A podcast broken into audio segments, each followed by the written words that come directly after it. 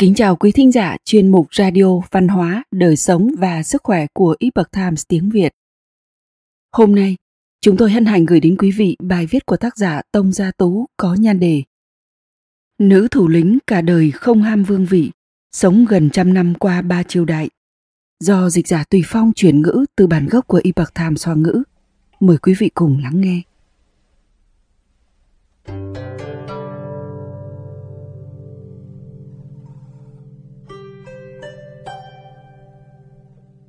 Cả đời trải qua ba triều đại, gia tộc của bà chỉ vì hơn một thế kỷ, nhưng bà vẫn một lòng trung trinh với Hán triều, chỉ xưng thần không xưng vương. Học nho từ nhỏ, trường phu là quan viên nhà Hán. Vào thời Nam triều, ở khu vực cao lương của lính Nam Quảng Đông có hơn mười vạn hộ gia đình người tộc Lý Nam Việt. Vào năm Thiên Giám thứ mười một, là năm năm trăm mười hai, dưới thời Lương Vũ Đế, Tiển Gia, gia tộc đứng đầu Nam Việt, sinh hạ được một bé gái, đặt tên là A Anh. A Anh từ nhỏ đã dũng cảm và thông minh. Cô bé thích văn hóa nho gia, tính cách tín nghĩa phóng khoáng, tâm địa thiện lương. Khi bước sang tuổi đậu khấu, là khoảng mười ba đến mười bốn tuổi, thì tiếng tăm của cô đã truyền khắp tứ phương. Anh trai của A Anh tên là Tiển Đĩnh, khi đó là thứ sử châu Nam Lương, là một người có thói chuyên quyền khinh người. A Anh thường khuyên anh trai phải tu dưỡng bản thân, lấy đức phục nhân thì mới có thể xứng với vị trí đứng đầu gia tộc. Tiển Đĩnh khâm phục sự gan dạ sáng suốt và trí tuệ của em gái, dần dần bỏ được tính khí độc đoán của mình. Đức hạnh của hai anh em họ khiến ngày càng có nhiều người quy phục Tiển gia. Tiển A Anh mặc dù tuổi còn nhỏ, nhưng không chỉ thông hiểu nho học mà còn giỏi cầm quân đánh trận. Đến tuổi kết hôn, nàng hy vọng tìm được một vị hôn phu có xuất thân Hán tộc. Phùng Dung, thứ sử La Châu của nhà Lương, nghe nói nữ nhi Tiển gia văn võ song toàn, liền đem rất nhiều lễ vật đến để cầu hôn cho nhi tử Phùng Bảo đang giữ chức thái thú Cao Lương. Tiển gia ngưỡng mộ truyền thống của Phùng gia và tinh thần của dân tộc Hán, vì vậy đã đồng ý hôn sự. Vào năm đầu niên hiệu Đại Đồng triều Lương, tức là năm năm trăm ba mươi lăm, hai nhà Tiển Phùng đã kết thông gia, dung hợp hai tộc Hán Lý.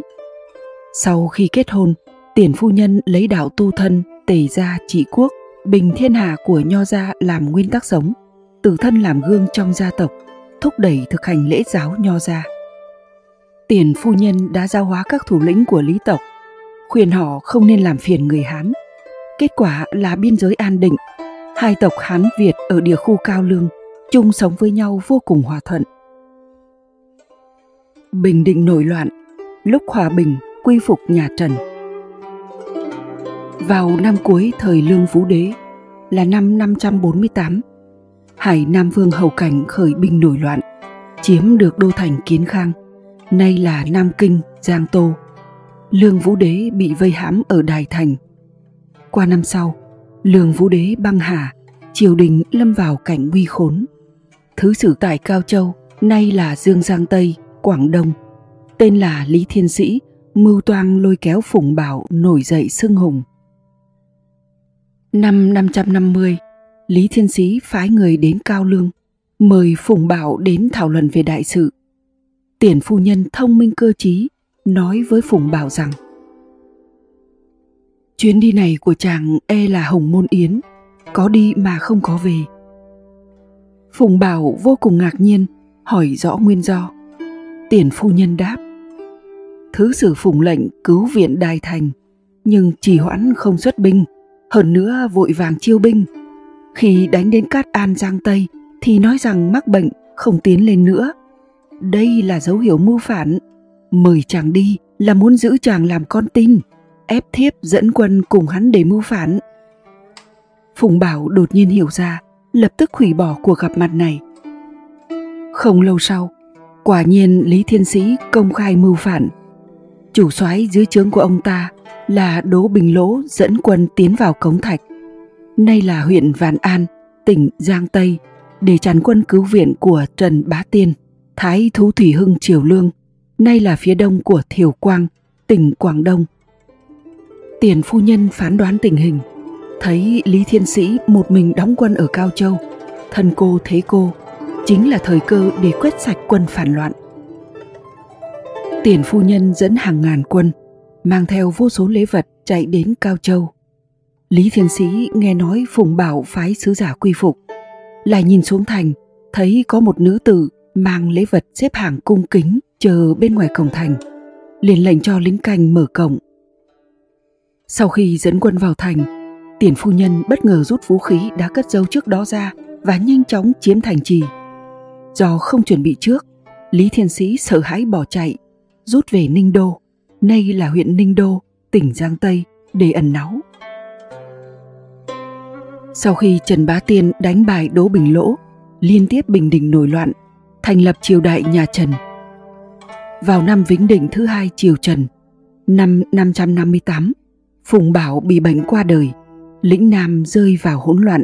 Các thủ lĩnh bộ tộc Nam Việt nhân cơ hội này tách ra chiếm đóng một phương.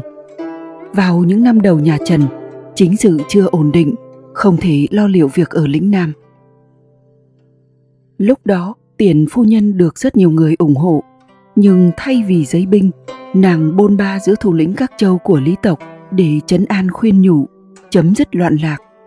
Các thủ lĩnh đều bị đại nghĩa và uy nghiêm của nàng cảm hóa, rất nhanh đã dừng việc xưng hùng một phương. Tiếp đó, Tiển phu nhân phái con trai chín tuổi Phùng Phó cùng các thủ lĩnh khác đến kinh thành yết kiến Trần Vũ Đế, để thể hiện sự quy phục của lĩnh Nam đối với nhà Trần. Trần Vũ Đế phong Phùng Phó làm Thái thú Dương Xuân, nay là phía tây bắc Dương Giang, tỉnh Quảng Đông, để bày tỏ sự kính trọng và tán thưởng đối với Tiển phu nhân. Nhất mực trung nghĩa, trải qua ba triều đại vẫn một tấm lòng son. Vào năm năm trăm sáu mươi chín, Thứ sử Quảng Châu Âu Dương Hột nổi dậy chống lại nhà Trần. Năm năm trăm bảy mươi, Âu Dương Hột bắt giữ Phùng Phó, ép Tiển phu nhân theo nghịch quân mưu phản. Con trai bị phản quân khống chế, tính mạng trong thời khắc đều gặp nguy hiểm, nhưng Tiển phu nhân sau một lúc suy nghĩ đã nhanh chóng dùng đại nghĩa để chiến thắng tư tình. Nàng phái người gửi thư cho con trai Phùng Phó ghi rằng: Phùng Tiển, hai nhà nhiều đời trung trinh, không thể vì thương con mà cô phụ quốc gia. Sau đó nàng tập hợp binh mã, kiên quyết thảo phạt Âu Dương Hột. Vào thời điểm đó, Trần Tuyên Đế đã phái Trương Chiêu Đạt dẫn quân đến trấn áp Âu Dương Hột. Dưới sự giúp đỡ của Tiển phu nhân và quân binh Lý tộc, Trương Chiêu Đạt đã bắt sống Âu Dương Hột, nhanh chóng bình định quân nổi loạn, Phùng Phó được cứu. Nhà Trần ban thưởng, phong cho Tiển phu nhân làm Trung lang tướng Thạch Long Thái phu nhân. Nghi thức và lễ tiết đãi ngộ đều được thực hiện theo tiêu chuẩn của quan thứ sử.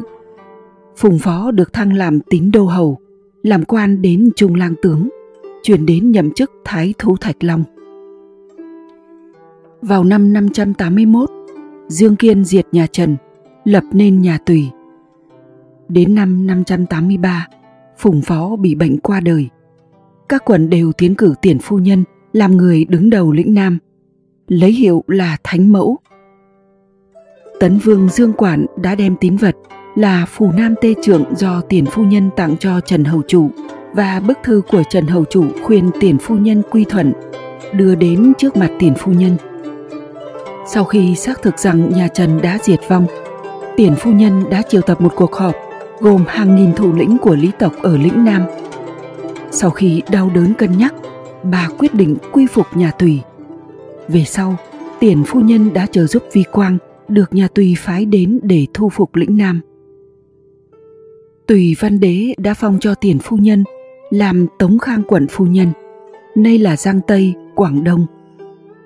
Mỗi khi triều đình có lễ vật, Tiển phu nhân đều đem bày ra sân, dạy con cháu rằng: Ta một lòng phụng sự tam triều, những lễ vật do triều đình ban tặng này là ban thưởng cho lòng trung hiếu của chúng ta.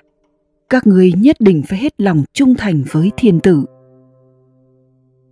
Vì đại nghĩa diệt thân, thuần thiên an dân. Vào năm Khai Hoàng thứ mười, Năm năm trăm chín mươi, thủ lĩnh dân tộc thiểu số phía Nam Quảng Châu là Vương Trọng Tuyên nổi dậy chống lại nhà Tùy, bao vây thành Quảng Châu. Ở lĩnh Nam, hơn một nửa thủ lĩnh các dân tộc tập hợp binh mã hưởng ứng. Vì Quang trúng tên tử trận, Bùi Cử phụng mệnh xuống phía Nam. Để phá vòng vây Quảng Châu, Tiển phu nhân lệnh cho cháu trai là Phùng Huyên dẫn quân đến cứu viện. Phùng Huyên và Trần Phật Chí dưới trướng của Vương Trọng Tuyên là chỗ quen biết, vậy nên giải cứu một cách tiêu cực, làm bại lộ quân cơ. Sau khi biết tin, Tiển phu nhân lập tức ra lệnh bắt giam Phùng Huyên, lại phái cháu trai Phùng Áng đến ứng cứu. Phùng Áng dũng cảm thiện chiến, chạm được Trần Phật Chí cùng quân Tùy hợp sức đánh bại Vương Trọng Tuyên. Vì để tiến một bước trấn an người dân, Tiển phu nhân ở tuổi bảy mươi cưỡi ngựa mặc giáp, cầm ô gấm dẫn binh đi cùng Bùi Cử tuần tra khắp các vùng lĩnh Nam. Bùi Cử đi đến đâu cũng tuân theo mệnh lệnh của triều đình nhà Tùy, bổ nhiệm thủ lĩnh của các dân tộc khác nhau làm trưởng quan hành chính huyện Châu. Sau đó, hai gia tộc Hán Lý ở lĩnh Nam lại có thể an cư lạc nghiệp. Vào năm sáu trăm lẻ một, tổng quản ở Phiên Châu, nay là Quảng Châu, tên là Triệu Nột, tham ô bạo ngược, bóc lột bách tính, khiến lòng người phẫn nộ. Tiển phu nhân phái thuộc quan Trương Dung về kinh tố cáo Triệu Nột. Sau khi điều tra, Tùy Văn Đế hạ lệnh xử tử tham quan, đồng thời hạ chiếu cho Tiển phu nhân úy lạo người dân lĩnh Nam. Tiển phu nhân lúc đó đã chín mươi tuổi, đích thân tuần tra khắp các vùng lĩnh Nam, không ngại vất vả. Bất cứ nơi nào bà đến, mọi người đều lũ lượt biểu thị chấp nhận sự cai trị của nhà Tùy. Tiển phu nhân vì đại nghĩa diệt thân, lòng trung sáng rõ. Tùy Văn Đế đặc biệt truy phong cho phu quân đã khuất của bà, Phùng Bảo, làm tổng quản Quảng Châu, Tiếu Quốc Công, sắc phong Tiển phu nhân làm Tiếu Quốc phu nhân, đặc biệt trao cho Tiển phu nhân quân quyền trong khu vực mà bà quản lý, thống lĩnh quân chính địa phương. Trong trường hợp khẩn cấp, có thể tiền trảm hậu tấu. Tùy Văn Đế còn bổ nhiệm Phùng Áng làm thứ sử Cao Châu, đồng thời ân xá cho Phùng Huyên. Vào khoảng năm sáu trăm lẻ bốn, Tiển phu nhân qua đời, thọ gần một trăm tuổi. Triều đình nhà Tùy dùng lễ trọng để hậu táng bà. Tiển phu nhân hết lòng vì Hán triều, một lòng thành tâm báo quốc, tiếng thơm vang danh nghìn thu khắp các cõi. Khi Tô Đông Pha đi ngang qua Cao Châu, từng làm thơ ca ngợi Tiển phu nhân. Bài thơ như sau: Phùng Tiển cổ liệt phụ, ông ảo quốc vu tư, sách huân lương vũ hậu, khai phủ Tùy văn thời, tam thế canh hiển dịch, nhất tâm vô lân truy. Tạm dịch: Phùng Tiển xưa trung liệt, lòng báo quốc nay còn, huân công thời lương vũ, Tùy văn nối tiếp son, ba đời lòng chẳng đổi, tấm trung trinh đâu mòn.